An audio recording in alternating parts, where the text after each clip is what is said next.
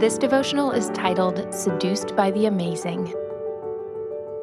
Call to me, and I will answer you, and tell you great and unsearchable things you do not know. Jeremiah 33 3.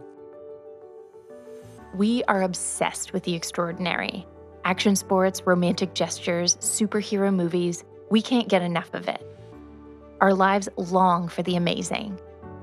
It is easy for us to think that amazing and new are synonyms.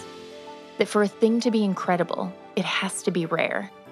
This leaves us constantly chasing more the new spiritual high, the miraculous event. In the process, we pass over so much that is truly amazing. The real beauty is in the everyday, the mundane, the here and now.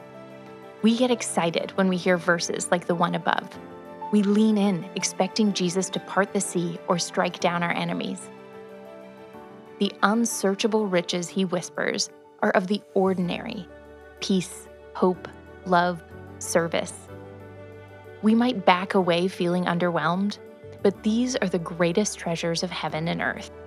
Do not be seduced by a false perspective.